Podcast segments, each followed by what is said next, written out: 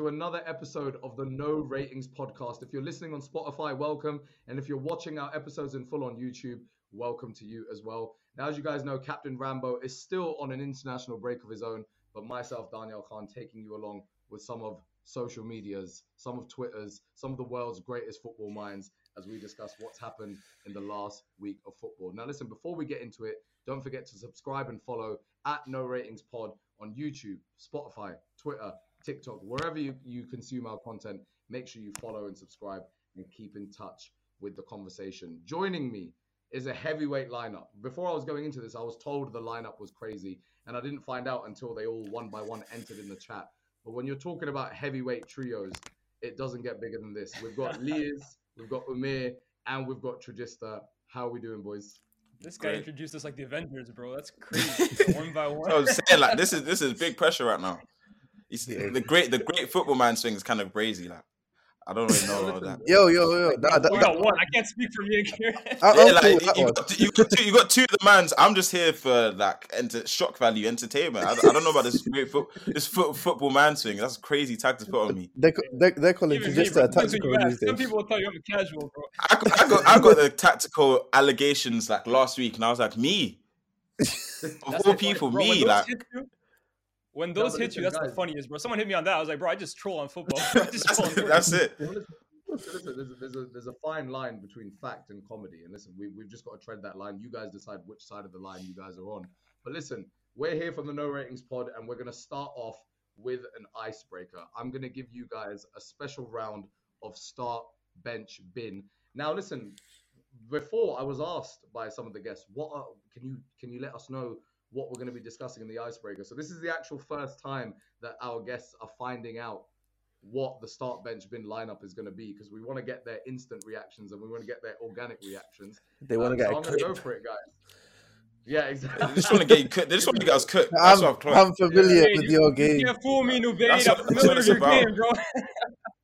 I'm ready. I'm ready. start bench bin. The names are Mesut Ozil, Cesc Fabregas, David Silva. Oh, come on, man. Oh. Come on, man. Thanks for tuning in, guys.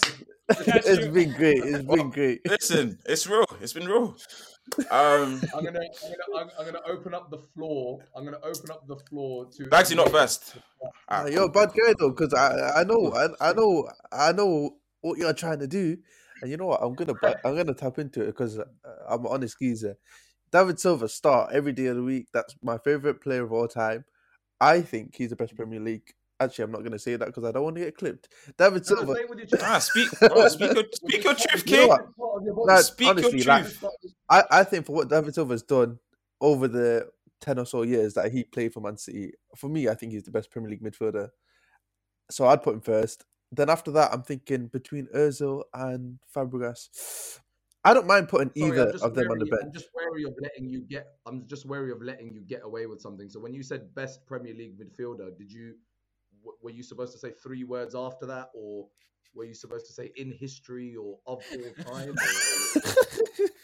well, you know, well, about to, and then he saw 1,500 quote retweets. Yeah, yeah, for real. And I said, you know what? Let me add some qualifiers here. Make the clip about mm-hmm. one minute thirty six, so it it don't clip nicely.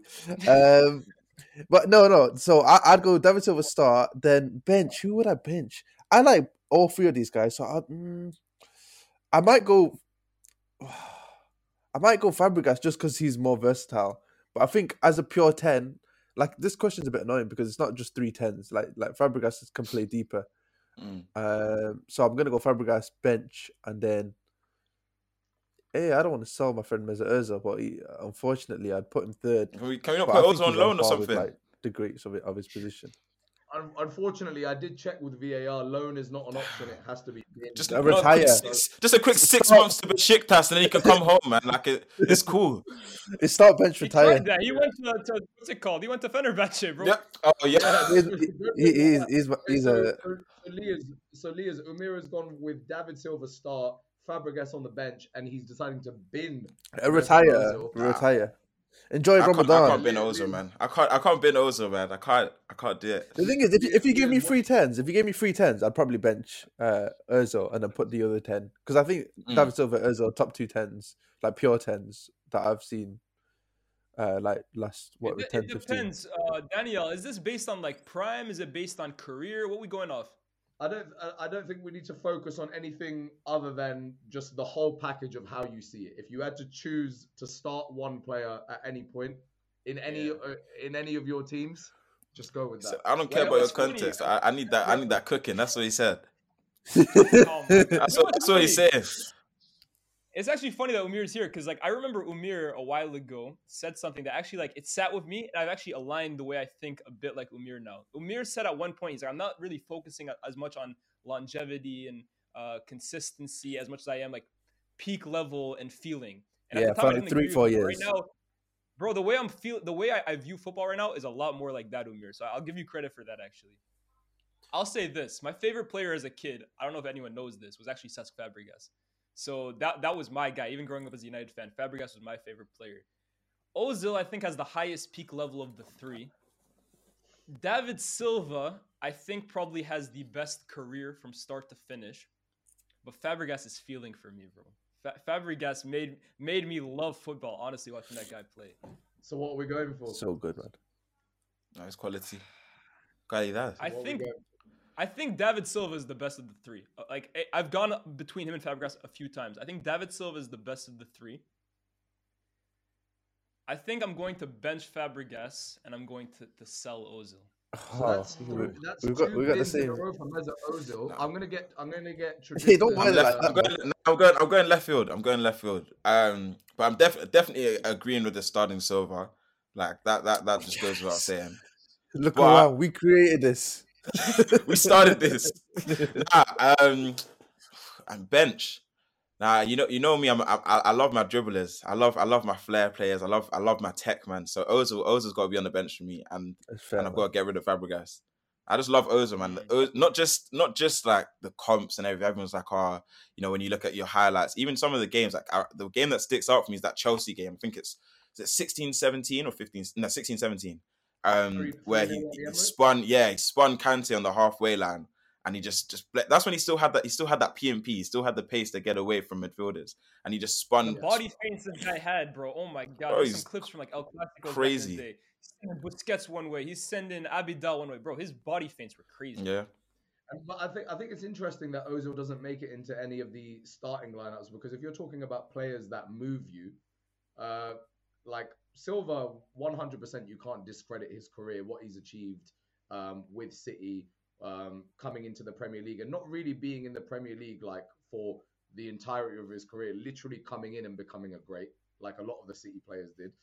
But um, I'm wondering if if if City had signed Ozil instead of Silva, would would City have achieved as much? Would, would they have achieved the same thing? May, maybe to be honest with you, because here's the thing, right? I say start sell start Silva, sell Ozil, but like when I really think about it, it could be completely the other way around. Like I think environment and situation and like team around you also plays a huge part in it. Like Ozil, bro, that's I think that's why I was asking you, is it prime or career? Because I think prime, I think Ozil at his best was the best of the three. The, the guy with, with, with Showtime, even Ozil and, and Silva, when they were in the Premier League at one point together, I would say before Pep really came in and kind of gave a second win to David Silva's career, people would have probably said Ozil over David Silva. So it- it's really tough, bro. Yeah, I mean, for me, I've got a, a personal affection to Ozil. He's he's one of Yeah, my I favorite. gave you an interview. all Of course, you got a personal affection. I didn't even know. I didn't even know about that. You should have been. Yeah, you, you didn't. You didn't ride hard enough for your boy. Then he's giving you interviews out here, and you, Listen, you're just letting man bin him he- like it's nothing. Cool.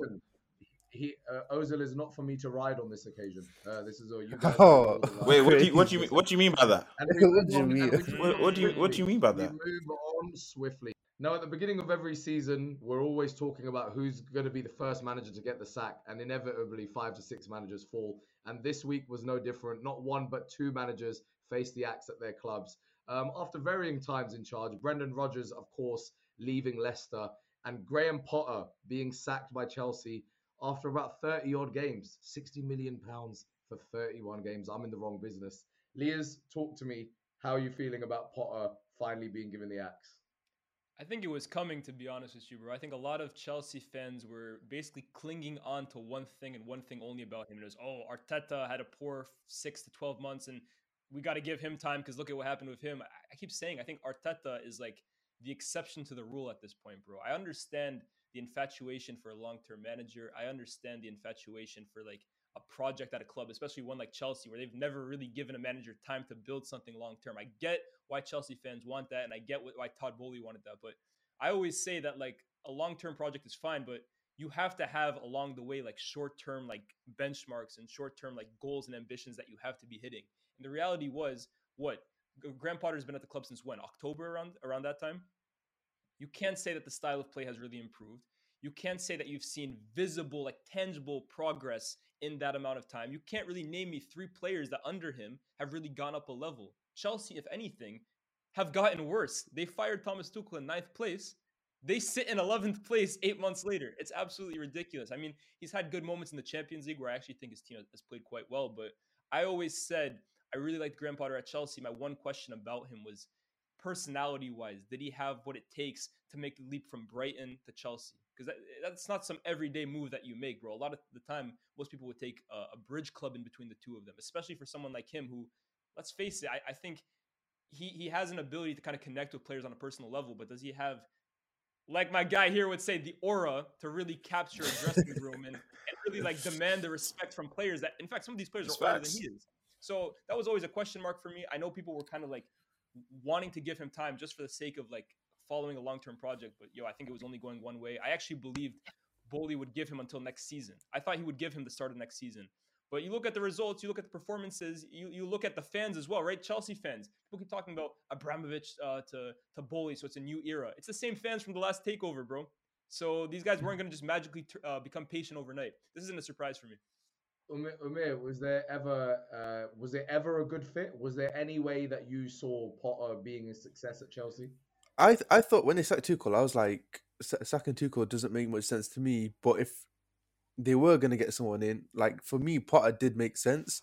But I think I was a bit blind to like some of his flaws. Um, I think obviously tactically he's been impressive at Brighton, but even at Brighton there were like certain signs that I wasn't wary to that became evident at Chelsea. So sort of like the way that they play is really a little bit rigid. The players are in their positions in their zones and they're not really given the license to move and rotate even within those zones. I think you have positional play coaches like Guardiola, uh, and then you have players in zones for Guardiola teams. But even then, you have like all of the players moving around within those zones. Like if Stones plays right back and then goes into the midfield. The midfielder will go to the wing. The winger will drop back.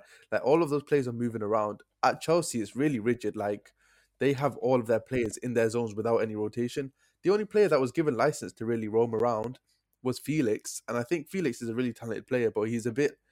I don't know. He, he was almost doing too much at times, um, and and playing, uh, playing for the two minute twenty comp at the end of the game. Like like I, I think I with Chelsea it became a bit still. Dancing in the moonlight comp. Yo, honestly, and I'll tap in for the comp. I think Felix is a nice player, but I just think as as a like like for the squad makeup, it was a bit awkward. And then he also had like players like Reece James, for example, playing centre back when you needed a creative threat. I don't know. I think it was just like a bloated squad. He wasn't able to sort of put all of his ideas in order halfway through the season. And then in in uh, the transfer window, getting all of those players in, it was almost like a, new squad again. Um, so I don't know. I think it was difficult for him. I think I, if you went this far and and you'd kept him, in my head, I'm thinking, why don't you just give him summer and just see if anything changed at the start of the season? But I think they they've acted because Nagelsmann and and the likes are on the, on the market. market now. Um, so I don't know, man. I, I hope he gets a nice club somewhere else. Can I say one thing though, uh, Daniyal, before you go? Umir, you said like if I were going to fire Tuchel, the one guy would have like I would have understood a, a higher like Graham Potter. That's what you said, right? Yeah, at the time, that's what I thought. For me, that made no sense at the time. Honestly, like I, people might say hindsight. At, at the time, I didn't understand that whatsoever because, in my opinion, I think Bar Pep, because Pep for me is number one by a good distance. He's mm. in all-time conversations. I don't think there's a single manager on the planet and again, this might be hindsight that that's better significantly than Thomas Tuchel. I think I think of them that highly. And you look at the success that he had at Chelsea in such a short amount of time. Champions League, it speaks for himself. Uh, an over 60% win rate over his his two seasons at the club, bringing them to within a penalty shootout of beating Liverpool in both cup competitions in the final. He had incredible success with that team. And people were of of course unhappy with the, the style of play. But when you fire that kind of manager, the next kind of manager is going to be stacked up against that, and he has to do just as good, if not better. And I- I agree- I- maybe within four years, but short-term success that was never going to be replicated.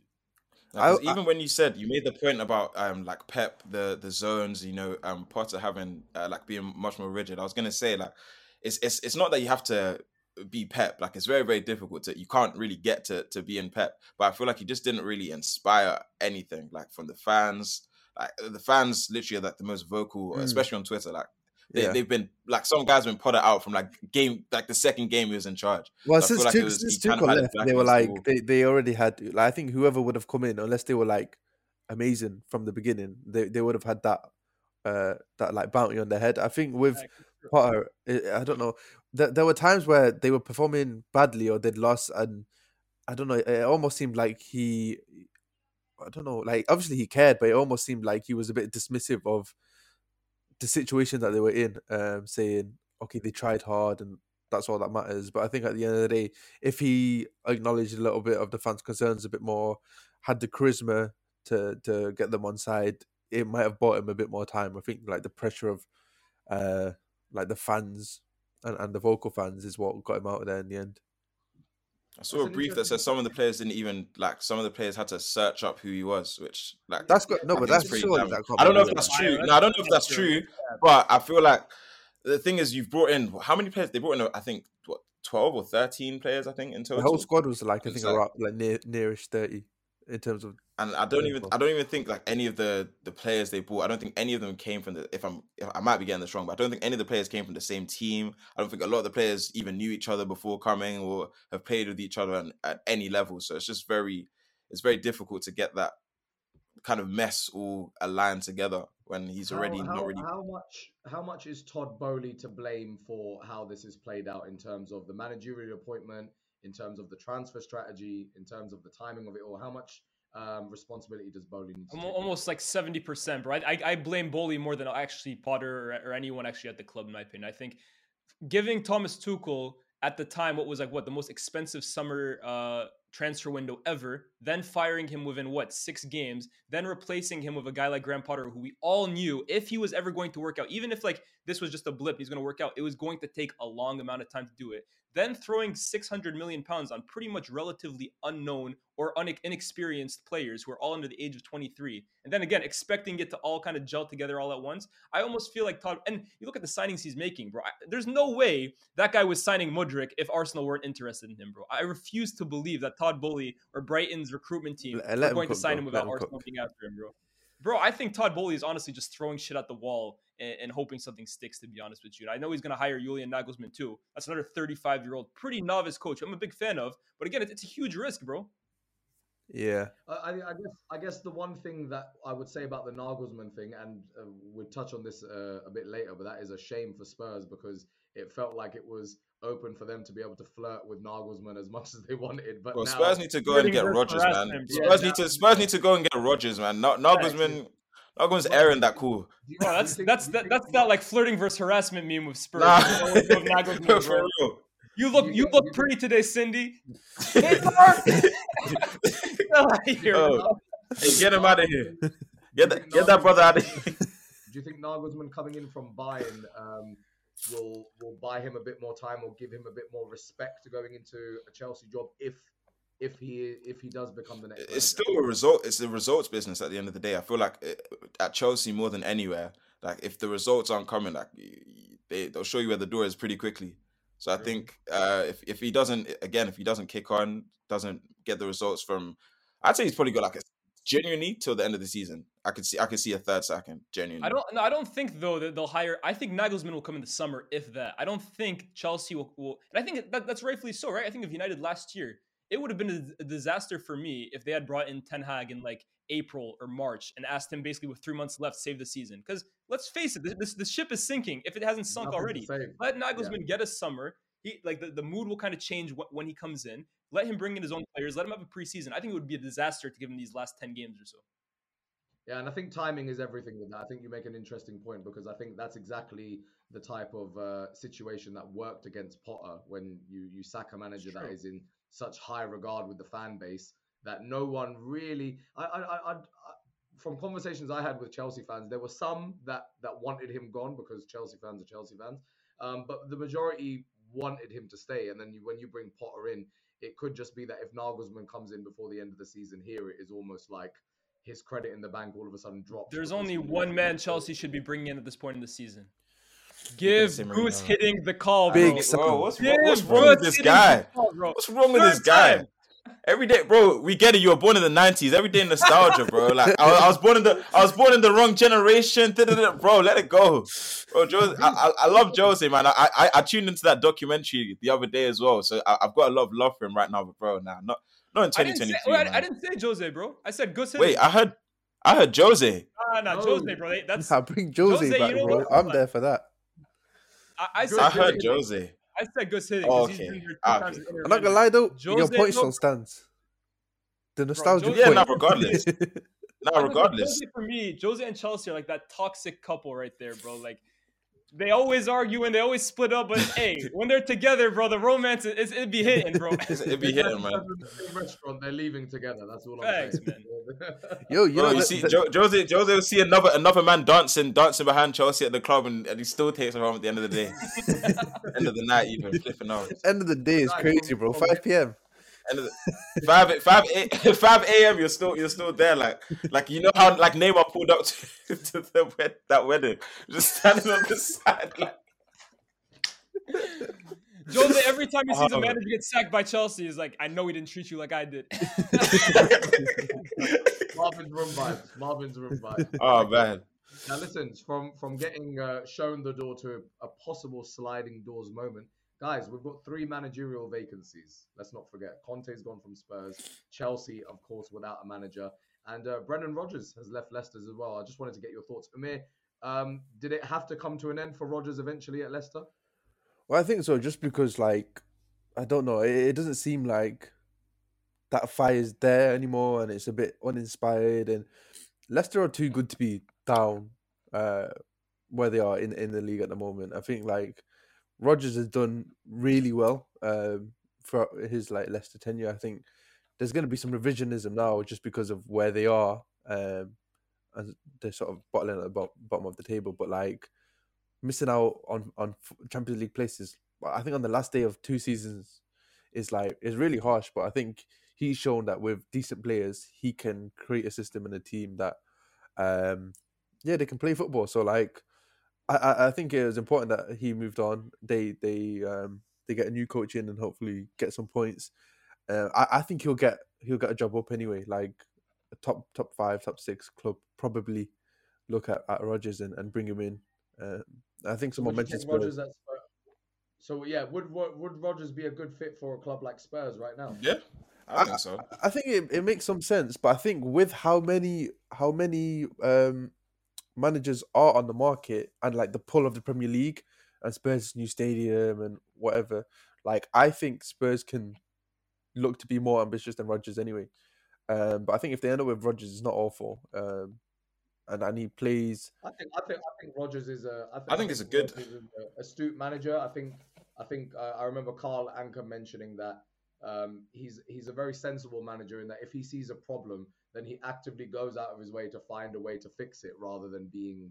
He's not a stubborn manager. He doesn't stick to his principles and go, "No, we're going to play yeah. this way." I mean, he, he's he's open to shifting it, and I think I- I mean, I think think about it, Spurs is a Daniyal. team Think about the job that he's done at Leicester, right? I mean, I, I see some people doing revisionism on it, and it kind of makes me sick to be honest. Because Brendan Rodgers, what he's done for that club, forget about the last two seasons, where obviously I believe every single manager has a shelf life at a club. You can only bring clubs to a certain extent, especially one with Leicester's resources. In the last few years, their their uh, what's it, their recruitment has been awful. But Brendan Rodgers, bro, had this team two seasons, 95% of those seasons in the top four. Leicester, and I understand at the point that top six, Arsenal were struggling, Spurs weren't doing great, United were kind of in transition with Ollie. But to bring Leicester City to that close within the Champions League twice, to win them two trophies, to be playing the kind of football that they were that they were playing. People forget too, before he came in under Claude Puel, people had completely written off Jamie Vardy. People were saying the guy's career was finished.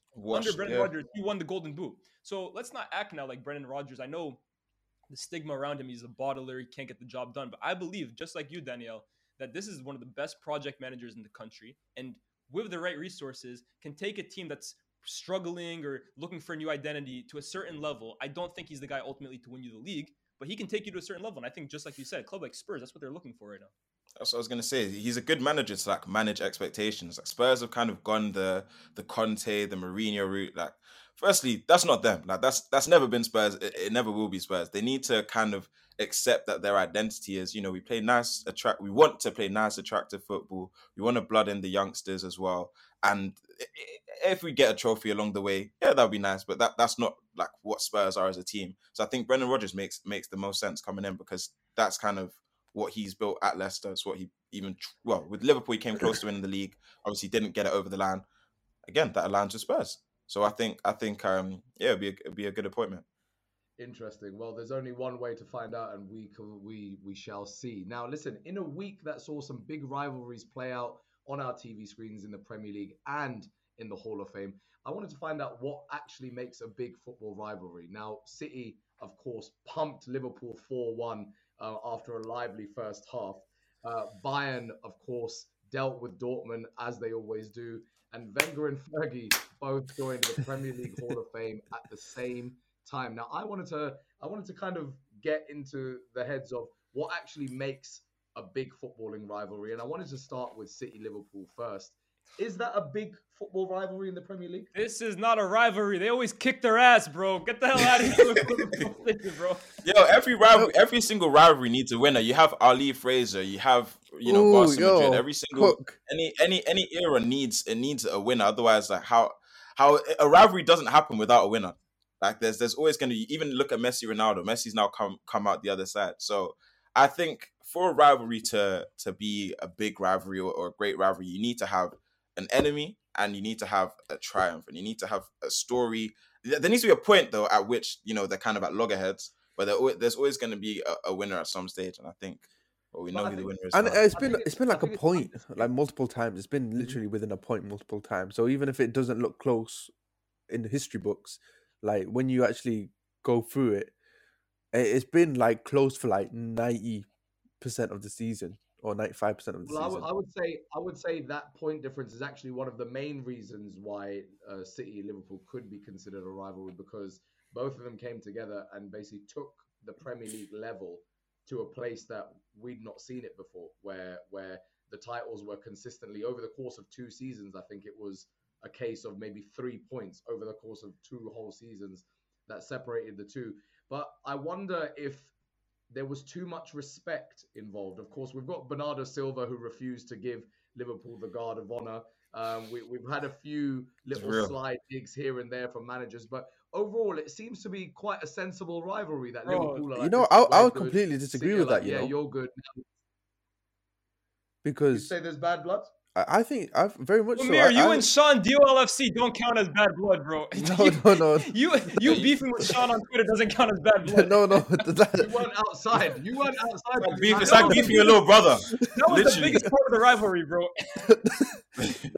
That's hilarious. No, no. What I'm saying, do- le- do you- legitimately, like, I, I think from the outside it might look like, oh, they're they're shaking hands, whatever. It's, uh, it's just an on-field thing. But like when you go go through it, there's been like genuine like vim between the clubs to the point where like City have reduced the allocation, like the away fan allocation. There's increased like police presence on match day. Um, there's been like chants from both sides where like City have uh, chanted, I think, about certain events, um, or or Liverpool fans have thought that City were alluding to certain Um, events in their chants, Um, um, Collins as well. throwing throwing things at the at the coach. So just in general, like I, I think there's genuine like bad blood between the two clubs, even to the point of like higher ups and like people who work at the club. Um, I think obviously with Pep and Klopp it's probably different. Like they have massive respect between each other. Um, but I think like fans, Sure, surely clubs that's a general. defining factor in. in but I su- agree. surely that's a surely that's a defining factor in what leads to a rivalry bec- going to the next level, where you've got the two managers who who hate each other and who who, Well, who So, want to. so would you say Mourinho and Wenger's a bigger rivalry than than Fergie and Wenger then? Just because Mourinho and Wenger, there's there's more bad blood there. I don't think you Nah, would. but you hold on. You forget. Here's the thing. Here's the Yeah. thing. You you you guys forget that it's only towards the end when when Wenger was basically irrelevant in the league in terms of challenging that Fergie and Wenger became buddy buddy, bro. But that Wenger, uh, Ferguson started talking in press conferences like, yeah, you guys got to give him respect. Like he's always welcome at mine. But at the heat of that rivalry, bro, these guys hated each other, bro. Fergie wouldn't even mention this guy. He wouldn't even want to hear this guy's name in press conferences. But I look at that and I look at the, the sorry, I look at the Wenger Fergie rivalry, and of course I look at the Pep Mourinho rivalry. For me, is the biggest sporting rivalry in in the last 20 years. Not just them, like El Clasico, those two, Ronaldo and Messi. I believe that to make a rivalry, of course, there's a sporting side of it. And I think Liverpool and City, the last few seasons, have probably contested some of the highest quality football matches that this country has ever seen. I don't think that's debatable. But I think to have a rivalry, it's more so than, than what Kieran is saying about having a, a, a triumph and, and a loser. I think you have to have a storyline. You have to have animosity. You have to have something past what happens on the pitch. And I, I think of those two ones like there was genuine bad blood every single time the two teams and the two managers squared off against each other. Obviously, you remember Mourinho poking Tito's eye, the, the press conferences. It was basically war before you even stepped onto the pitch. Uh, and, also, and Fergie, you had Fabregas throwing a pizza in and yeah, in, in, Fabregas and uh, sorry Fergie's face, bro. It was crazy. Like in this, I see two teams that are extremely, extremely good. But yeah, Klopp and Pep, bro, they're dapping each other up after the game, bro. You got yeah. Pep speaking to Van Dijk after the game. I don't think that's a real rivalry. I think it's too. I feel like the Mourinho story, though, the Mourinho story is just is so unique. Like you know, it being the translator, being the one who was never thought to be good enough at yeah. Barcelona, like that. That's something. It's just so rare that that even happens. So I, I get what you're saying. But it's just so rare that that that even happens to to add that kind of extra layer to a rivalry. But that that whole story is just it's mental. Mourinho, Jose, Jose mental. Mourinho is the Jose Mourinho is the Maleficent of, of football. Like it, it, the big, bad, ugly, dark demon. But even especially for Barcelona, like that, that, yeah, going up to, to Barcelona, like like it's different. I, I, th- I, think on, on the subject of rivalry as well, Lyes, you hit the nail on the head in terms of the level of football that Man City and Liverpool produced, and of course they were fighting for for the title. Um, I went to the Etihad. I think it was last season, and I, that that's the highest level of football I've ever seen live. And I actually remember saying to my brother that if this is the level you need to get to to win the league, Arsenal we're never winning the league. I was uh, when I was looking at that, I was like, if this is now the level, then we're wrong side of history. We're we're we're here. So um, but what I would say is beyond the pitch, it matters. You look at rivalries like Liverpool Chelsea. Liverpool Chelsea was fueled by much more than a ghost goal and, and football. It was actually fueled by politics. Liverpool was seen as the socialist club, Labour, uh, left wing. Chelsea were seen as the, the the rich posh Tories, and that that boiled over as well, red versus blue. So I don't actually know if Liverpool and City um, ever enters the the kind of ether of of top football nah, It's got to be, man. It's got to be. For any, anything other than sporting brilliance. Because what, what I've seen on that pitch there, the, the players from start to finish has been exceptional, but not enough bad blood in it for me. I don't know if you. I, I think if you ask if you ask City and Liverpool fans and people, they will say, I don't know. Like I, I want United to lose all the time. I, I think they're our biggest rivals. But like in the last few seasons, I've had a greater animosity towards Liverpool at times than than United. Personally, animosity or animosity or an interest in them losing because you know that. No, honestly, lose, a, a bit of both. I, I think I, I think if you ask City fans, they'll say animosity and just sporting like you want them to do poor from a sporting perspective. But I think just genuine animosity between them. I think obviously now uh, uh, it's at the point where I'm like, footy ain't real, so I'm not bothered. But like, um, I think Umir, certainly people this, will align with this, that. Umir, I'm supposed to be impartial as the host, but this stinks of one thing.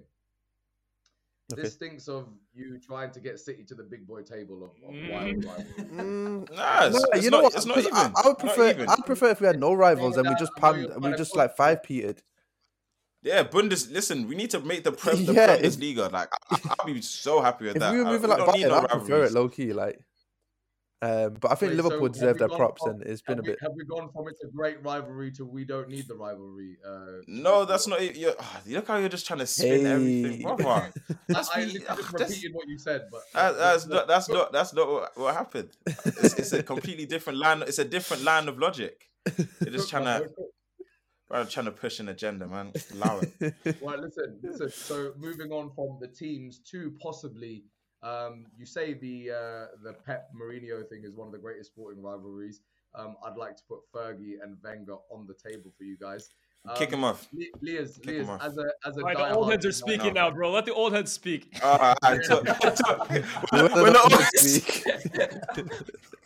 Le- Le- Lyes, you've got their books just behind you there. You've got Fergie conveniently placed above Wenger. Um, His talk ass to is me not about reading. this rivalry and, and why it stands alone as um, possibly one of one of football's greatest stories. to Talk to me. All right, Umir, you're a dickhead, bro. hey, they didn't catch. that. I know that they How did didn't catch. do it? I didn't catch it, you know. Uh, I, I, I think it's a it's a it's a really good book. Um, they're, they're just Yeah. two great, two just two great managers, man. Like, What- What's your favorite Wait, part? do we go back and Uh, forth? I like them all, honestly. LeBron, LeBron Lee's. yo, you you talk about the books. Obviously, Fergie's placed above Wenger, kind of just to symbolize the dominance Ugh. over over twenty plus years. You know, Levuzini. symbolic. nah, but nah. All jokes aside, right? I'm happy that they kind of went in at the same time because I think these guys kind of paved the way for what we see in the Premier League now. Like whether you think Pep and, and Klopp now is the ultimate rivalry in Premier League history, this was the original one. This is the OG.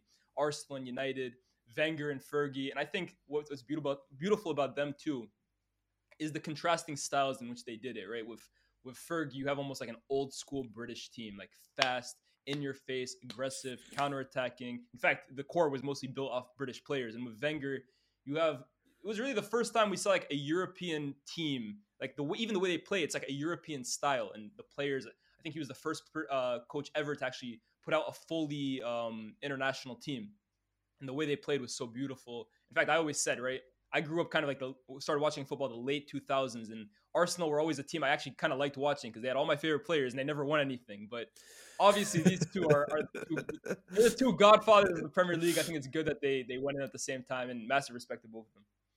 And I think I think the thing is as well when we talk about their their dislike for one another or their their kind of obsession with trying to be above one another, that was also symbolized by their two captains as well, Roy course. Keane versus Vieira. Yeah. Um, it's just wh- if ever they're in the same room or if ever they're somehow in the same stadium, there's always something in your mind that I want to tune in just in case they happen to cross paths. I want to see what happens, and Mm. I think it was an incredible one. Lyes, if you had to pick out one moment from the uh, uh, Fergie Wenger rivalry um, that that summarizes it or that that encapsulates it the most, what what would it be? That encapsulated the most is difficult. I think my favorite one was when Wenger got sent to the stands and he's out here going like this in front of all the I fans. I, love think it, that one is classic. Yeah. but- He did the Mbappe before Mbappe. exactly. no, I mean, there, there, there's so many really great ones. Obviously, you got Arsenal winning the, the league at Old Trafford. You got United pamming them 8-2, 6-1. There's obviously been some some, some all time. I mean, Van the, Nistelrooy the missing tunnel, the penalty. the There's tunnel obviously- incident as well. yeah, the Martin Yeah. Keown, the Exactly. his I head. mean, then we ended their 49 game unbeaten run at Old Trafford. Like, obviously, there's some That great game moments. was that game was a disgrace, by the way. Buki. But here's the thing, right? That, that- that's the thing with these two teams, right? Every single game at the peak, right? Of course, people s- almost want to rewrite it now that it was never a rivalry because uh, Marie, uh, what is it? Fergie ended with 13 and Wenger only had three. But think of like the five, six year period where actually it was like four to three, I think, in Premier League titles. Ferguson only kind of pulled away near the end. Every Yeah. single game was bad blood. Every single game they were going to war. The, the, the football, although some people might not want to believe it now because what they're watching now, it was high quality games, bro. So legends, man. And I, I think I think just to touch on that as well, uh, it, the the respect there seems to be a respect between Arsenal and United that has slowly developed since. So I I still, as an Arsenal fan, when I open the fixtures calendar, the North London derby is the second game I look for. The first game I always look for as an Arsenal fan is when are we playing United at home? When are we playing them away? That's always the best for me. And also beating United for me genuinely means more than beating Spurs. There's just something in that. And I think I- Oh, it's I cool when they do it. I was, It's gonna cool say, when they do it. Oh, I was gonna say, I was gonna say, I wish I could say the same, but you guys are second after our Liverpool, bro. Liverpool, are the first team I look for. So no, sure, sure. But I think I think it, it, it just it just shows and th- there's a level of It's cool when they do we it. look at what doing. I'm telling you. So, um, so a great- crazy. A great football rivalry, and maybe maybe there's life in the Liverpool City one. Um, still, maybe the the Nah, Liverpool not City still. It's finished now. It's finished. It's done. It's over. Finito. For me, is Eh, this a eh, resounding finita. Well, I, I think Right, so we're I think unless Liverpool get a new a new coach, I, I, or get a really good recruitment team like they they Talk have had. shit. Talk that shit. Well, the thing is, I, I No, think but I think Nihao. wait, ni wait, hao, I, no, but wait, I don't know. Wait, I don't co-sign this. I don't know what you're doing, brother. I was gonna talk tactics. go for it. Go for it. No, Okay, legit, like- him like what- like, like my, my, angle bad, is bad. my, my, my angle is simply that like Klopp's an incredible manager. His man management is second to none. His defensive action, so sort of the press that he coaches, um, like the high energy side that he has, all of those things align with that excellent recruitment that they had, which I think won't happen again. I think it was like lightning in a bottle. The the fact that you get Mane, Firmino, Salah, uh, this academy fullback, uh, Robertson for like eight million, um, Henderson fitting in as a correct profile uh, within the midfield. Uh, who else you get? Wijnaldum, Van Dijk, like everything fit Disney. perfectly. so literally everything fit perfectly. So I think now for Liverpool to give Klopp a team that works that well in this inflated market, you need guys who are going to recruit with that astuteness, which I just don't think will happen again. Um, Michael Edwards, you are a good. Michael dude. Edwards, you know, uh, give him his roses because I Mm. think I think like Liverpool now are, are looking to target, and, and they did last year as well. Look, looking to target these 100 million pound players, these 120 million, like these Judes, Tchouameni's, um, Nunes, guys like that. But I think if you need to go through a rebuild like Liverpool do need to, and you need guys who are gonna play high energy whilst being technical, whilst so winning the second ball, playing in the the traditional club way, I think you need to sign three midfielders rather than signing one in Jude. Um, and you need to sign like 40, 30, 40 million pound players who are the right profile and they're just really clever signings. And I think Liverpool probably won't be able to do that now, um, given the market and given their recruitment sort of team. So the only way I think Liverpool get back to where they were is by getting a coach who's a bit more adaptable. Um, and and yeah, I think they're the two two avenues I see. I might be wrong, and and Klopp might turn it around next season, but I, personally, I just don't see it like that. I think they need to lock out in the academy as well. Like obviously, um, you had Trent coming through, uh, but I can't think of the last well, before Trent. The last player really, really made made an impact. I feel like every Elliot, every team that's kind of there. rebuilt. That's that's who. I, I don't, I don't, I don't wanna. Nah, I don't wanna slant. I don't wanna slander. him, but Before I Trent, just it feel was like the Flanagan, bro. Flanagan. Oh, with, with, with Cafu, Cafu saying, "Oh, oh, he remind he reminds me of myself." Yo, that's another thing. Cafu used to say, any young any young right back who had like two or three good games, he'd be like, "Man, that, that guy man, He's just like me. Like, be, What he, we got the saying? Bellerin Look- one as look well. Cafu. Look, Cafu. Yeah, for for real. that's my favorite player. that- that- that's my favorite player. Yeah, Not yeah, real though. Uh, that's- Like I've seen, I've seen, bro. I think I think he even gave uh Michael Richards a shout. No, it's Carlos Alberto that, that gave Michael Richards that shout, and I was like, his That's ass was not amazing. watching.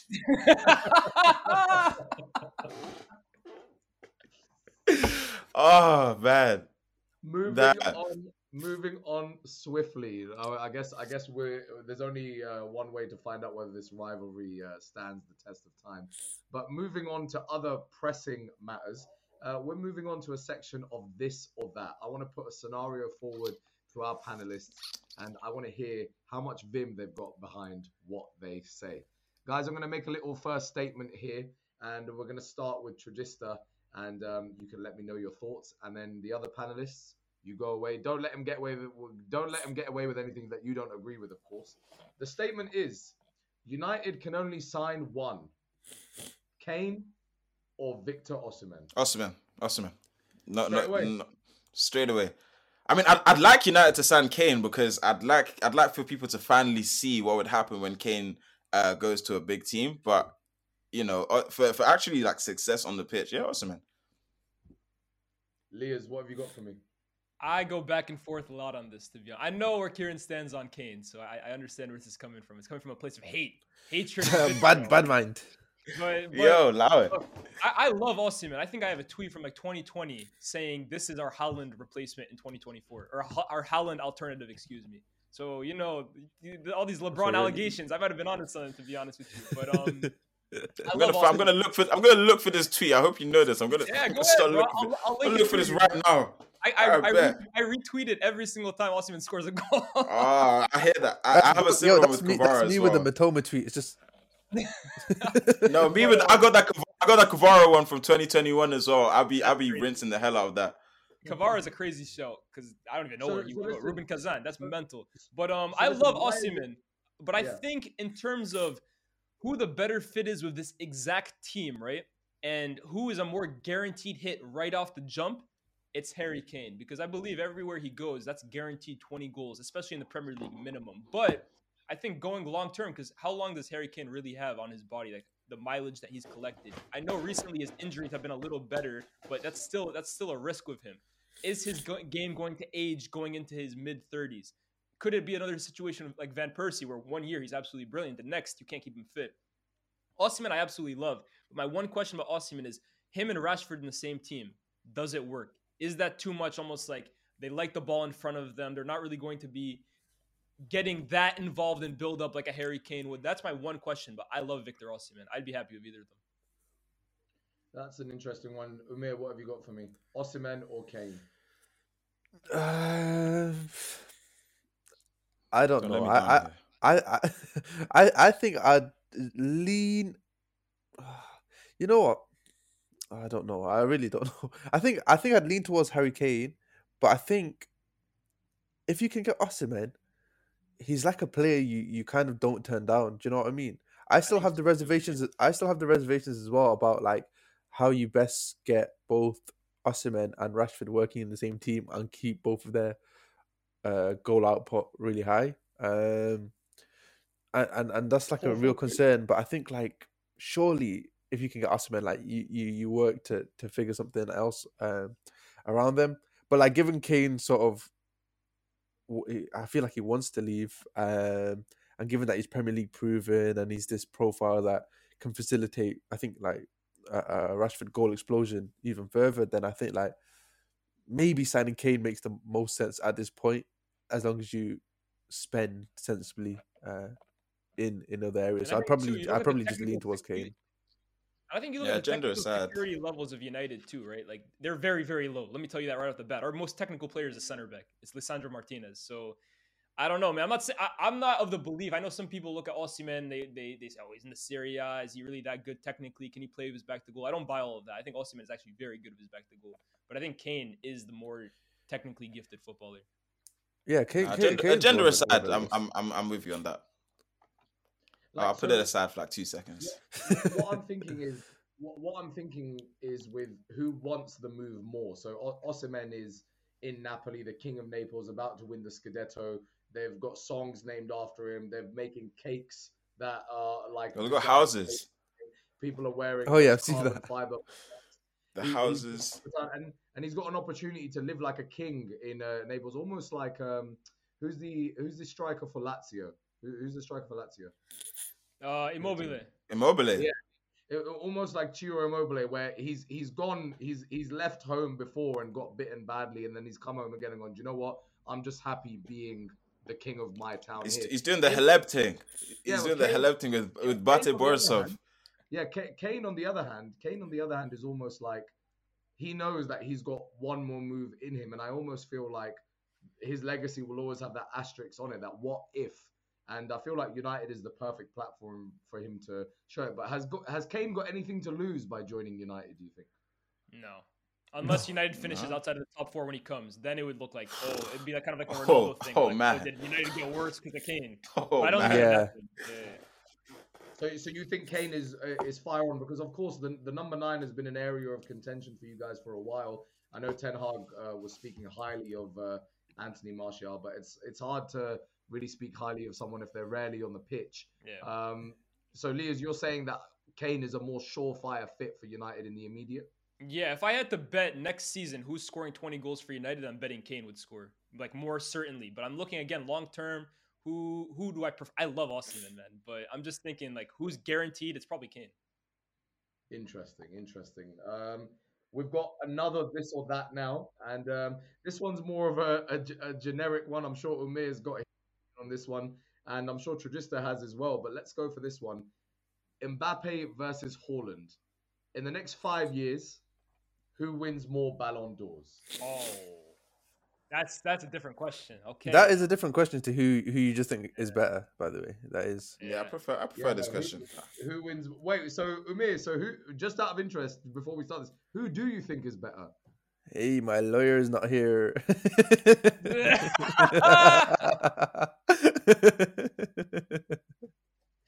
Uh, oh, that, that that that answer says a thousand words. no, because me you know what? Like my, my my genuine answer on the Mbappe Haaland debate is like a six tweet thread, and like my, my whole point is basically that like people compare it to the Messi Ronaldo debate and, and say Mbappe is like Messi, Haaland's like Ronaldo, in that Mbappe is far more complete, Haaland's just this goal scorer.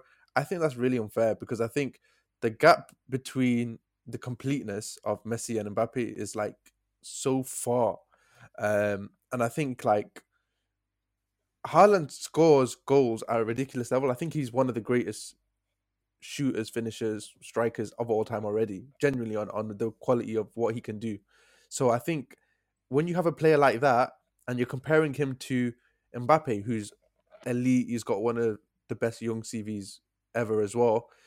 You can't just say Mbappe's more complete because he doesn't control the game in the second phase or whatever. He's still a final third player primarily. He's more creative, that I would say, than Haaland. Um, but I would say Haaland is the better scorer, pure scorer. So I think like the completeness of Mbappe isn't enough to send him clear of Haaland. And I think Haaland's goal scoring ability can be enough to bridge and and and better uh Mbappe's slightly more complete profile. So I think that debate is a genuine debate. I, I don't think like for me, I think Messi and Ronaldo's a non-debate. Um, so personally, I, I don't know. Personally, I would say like I would prefer to have. If you ask me if I could have one player, I would prefer to have Haaland in my team. Uh, That's what I, I, I would personally would say, say. this. Right? I, I agree with Umir in that it's not like the Messi and Ronaldo debate. I've actually always compared Mbappe and Haaland to Henry versus Van Nistelrooy. That's the way I Mm. see it. Even in terms of like, I'm okay. I'm not saying Mbappe is as technically complete a footballer as Henry, but like even their profiles, Mbappe like this inside forward off the left, Haaland like a pure box scorer. I kind of compare them more to that than Ronaldo and Messi. Me, my answer will always be Mbappe. I, I think Mbappe is the better player than Haaland, just because. And I know this is kind of like it can be disproven a bit, right? Because we've seen Haaland score goals at every single level wherever he's gone. So I don't want to say that Haaland is reliant on his team to get him goals, but I think intrinsically he is more reliant than Kylian Mbappe in terms of getting his own goals.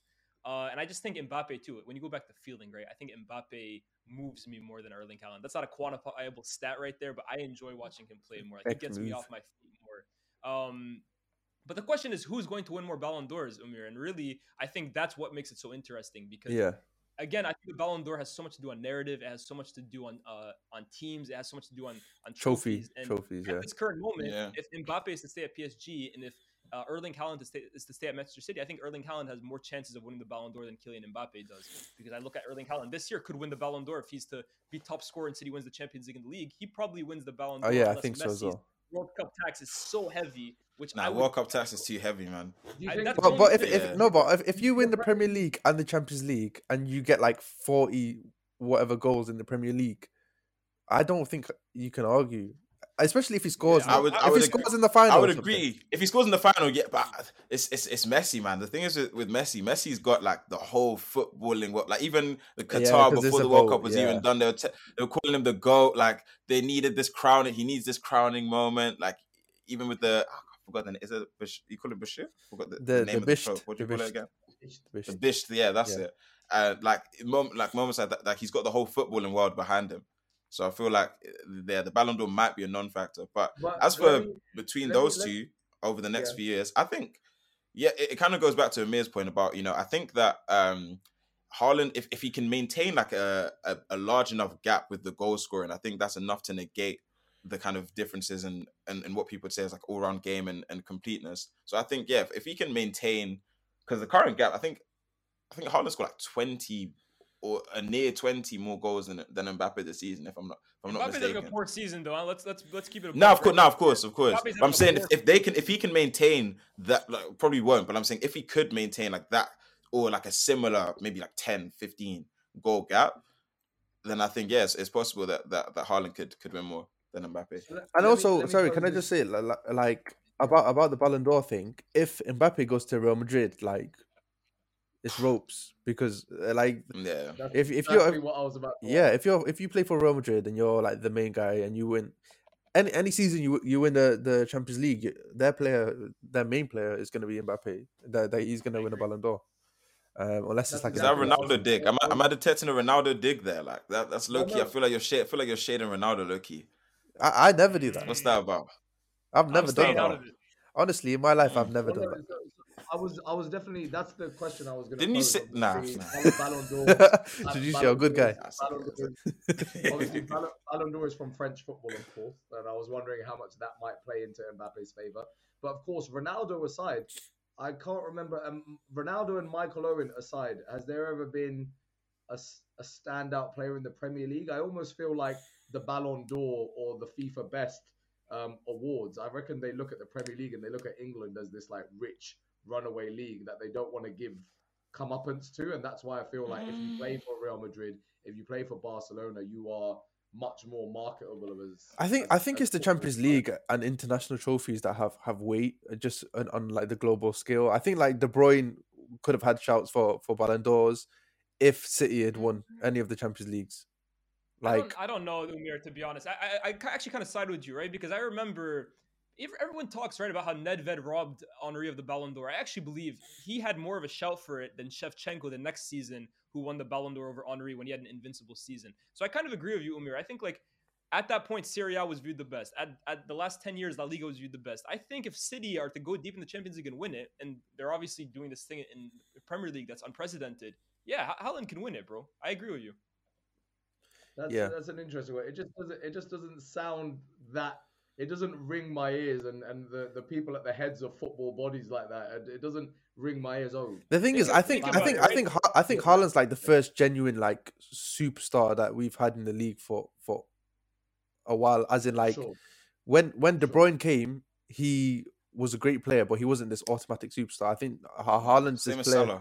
Same with Salah, yeah. Like with with Haaland, like he's a player who Real Madrid were like dying for his signature, um, and he's Yeah, come in and just want from him, Yeah. yeah, yeah. Um, and and uh, the thing is, Haaland's come in and he's delivered on those expectations, and those expectations, Succeeded. yeah, he's exceeded. Like he he's on on par for like breaking records. He's scored like six hat tricks already. Um, Which is ridiculous. too, right? Umir, think about it. Go back to the Premier League point, right? Think of the podium last year. It was Benzema, of course, who won it, but it was Mane and Salah who sat next to him. Uh, Yeah. what's not Mane and Salah? Mane- Mane and De Bruyne, excuse me. Yeah. Was it De Well, Bruyne? so, so are we saying that? Are Yeah. we saying that the next Was the five years? podium? Yeah, Are De we- Bruyne, are I think, we- came third on the podium. Or even, yeah, he was he was on the podium for sure. It was uh, Benzema, De Bruyne, and Mane, in, in whatever order it was. So i- honestly, if City like I, I think De Bruyne's got this like reputation where it's almost irrelevant how he plays as long as if he, as long as he's playing and City do well, he'll get plaudits. Um, like he, he's essentially the face of Man City. I think at this point now, like Haaland's sort of picking up that mantle, um, and and I think with his superstar like nature or whatever, uh, PR, like I I can see Haaland sort of having that same sort of De Bruyne esque like trophy, individual trophy, or So You just uh, got that in Nike deal. That Nike deal definitely that definitely means Yeah. a lot because they were saying you know they, they wanted like the face to kind of usher in this, this kind of new era like the superstars. He's kind of like the nine, like a pure nine. That's that's kind of what they wanted like going forward in terms of like the brand. So I think that that definitely also does. I don't know. Maybe I think it, it- factors in as well. So Nike have Kylian Mbappe and Haaland. Uh, Uh, Adi signed Adi for Nassi the to come get their chain back, man. It's, it's what it's Messi and Messi after after Messi. Who they who they got? Exactly. So Bernardo I'm, I'm just I'm just wondering now. So are we set on the idea that for the next five years or the next five to ten years, it is Mbappe and Haaland fighting for the Ballon d'Or? I mean, Yeah. there could there could be Hey. like an, another player that yeah, there There could, could be. be. I, I think Vinny, Vinny. I think Vinny uh, could could have a chance. Philip. Walter You know Foden. Philip Walter Foden. Wait on my brother. Wait on my boy. Midfield. Actually, you know what? Midfielders don't get their love like that. I can't lie. They're trying to gas it up, bro. Come on, man. Next topic. Nah, bro. Honestly. Hey. Mo- If we're Hey. talking, if we're talking real completeness out of the young players, he, he's he's the one. Hmm. We will Right, be so back post so appendix surgery. Foden- We will be back. So you're saying you're, you're saying Foden enters the race to challenge Haaland and Mbappe for the Ballon d'Or over the next no, five years. Vinny can challenge them, not Foden. Vi- Vinny can Hey, I'm, I'm them. gonna go. Foden Le- I'm gonna go left field and say Rodrygo. I'm gonna go left field and say Rodrygo has has has the potential as well. I, I love I love Rodrygo. Both ways. I would, I would put, I would put, I'd put, Saka, I'd put Saka as well. I'd put Saka up there as well. My boy. Foden, Saka, We'll, we'll, we'll, Vinny. we'll, we'll wait and see on that one, but I want to hear one resounding answer from each of you panelists before we wrap it up. So, who is winning more Ballon d'Ors in the next five years? We'll start with Umir, then we'll go to Trujista, and we'll finish. I'm with Fabio. So biased. Talk to me. I'm a biased guy. In my nature, I'm a human being, so I will say Erling Haaland. But also, I believe that if if Mbappe goes to Madrid next season, though, I think it's spooky. Like, but I would say I would say I'm, I'm, I'm, I'm the, I'm I'm the same. I think uh, I'm gonna I'm gonna go Haaland, but yeah, if Mbappe goes to Madrid, like the PR that comes with playing for Madrid is is is crazy. Like I remember they were, they were even pushing Valverde Ballon d'Or shouts. Like I'm telling you now, Day like, is Faisal. John John Hazel, John Flanagan, John Flanagan could could nah ESPN. I promise you, ESPN. There was a tweet and they put like the Ballon d'Or was like on the floor and it had uh, Valverde looking and it's like oh he's got his eyes on the prize. Bro, that's crazy. They, they, they'll push if, if Nacho even started in, in, in a CL final this year and they won it, they'd be pushing Nacho Ballon d'Or prop. I promise. So yeah, nah, but I'm, I'm still gonna go Haaland for now. I think I think football has already crowned prematurely or not. I think football has already crowned Mbappe the next king of football. That's true. I will I'd say that's true. Yeah. Again, the, the Ballon d'Or is so narrative based that I think it'll be him. Absolutely, absolutely. Well, that was another episode of the No Ratings podcast. Remember, you can listen to all of our episodes on Spotify and watch them back in full on YouTube. And of course, there's going to be some social clips flying around of some spicy takes from some of our panelists. And I'm sure you'll see them across Twitter, TikTok, Instagram, and of course, all socials. Until then, that's been Trujista, Umir, Lyes, and myself, Daniyal. We'll see you for the next episode of the No Ratings podcast. Peace. Hey, Elias, get get your own get your own